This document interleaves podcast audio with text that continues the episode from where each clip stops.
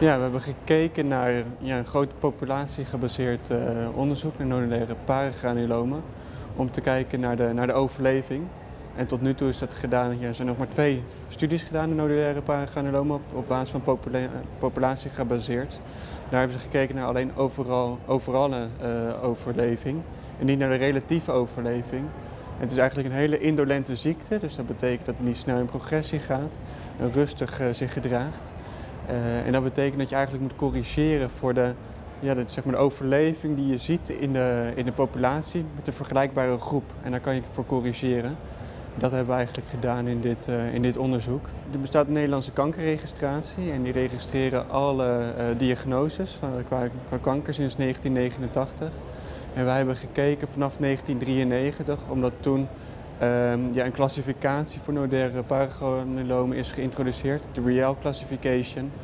Uh, dus vanaf toen hebben we gekeken tot 2016 met, met overlevingsdata tot en met 2018. Uh, en die mensen hebben we verzameld en vervolgd. Uh, en daarop hebben we de analyses gedaan. Nou, de belangrijkste resultaten zijn hè, dat, dat de overleving eigenlijk al nou, wist wel dat het goed was, maar als je kijkt naar relatieve overleving, dat, dat het nog steeds heel erg goed is.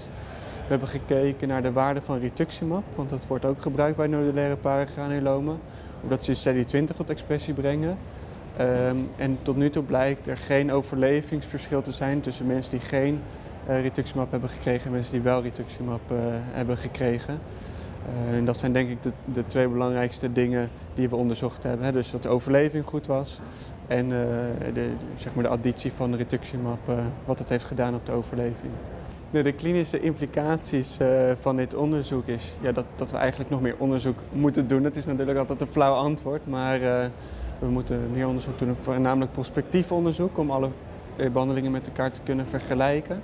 En wat we nu nog gaan doen is, want we hebben gekeken naar alle therapie die is gestart binnen een jaar na diagnose, maar we gaan nu kijken naar therapieën die later zijn gestart en wat dat voor invloed heeft gehad op de overleving. Uh, we gaan ook kijken naar het risico op transformatie, want we weten dat, uh, dat nodulaire paragranulomen kunnen uh, transformeren. en we gaan kijken naar het risico op secundaire maligniteiten, naar aanleiding van bijvoorbeeld behandeling die is gegeven.